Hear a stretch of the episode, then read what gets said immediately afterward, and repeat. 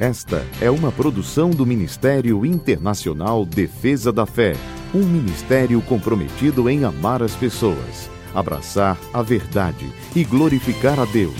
Para mais informações, acesse defesadafé.org.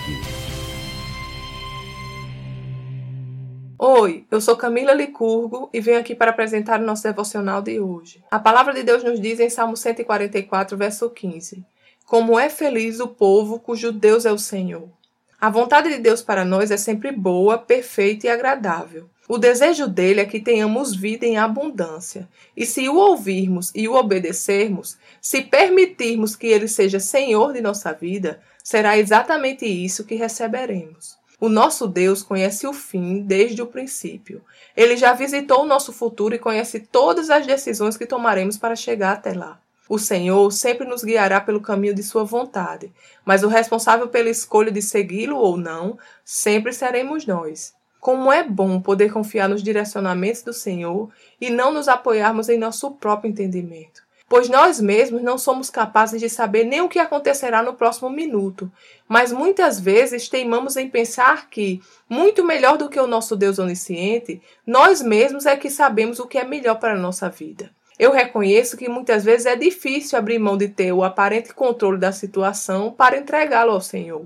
Mas essa dificuldade é superada quando nos damos conta do tamanho do amor de Deus por nós e do quão maravilhoso e poderoso Ele é.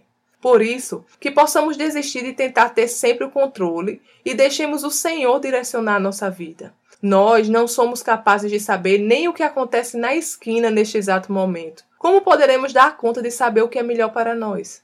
Deixemos a nossa vida nas mãos do Senhor e vivamos livres de qualquer ansiedade ou estresse, desfrutando da doce paz e felicidade que só experimentamos quando estamos no centro da maravilhosa vontade do nosso Pai. Vamos orar? Pai querido, eu te dou graças pelo seu Espírito Santo que me direciona na tua vontade.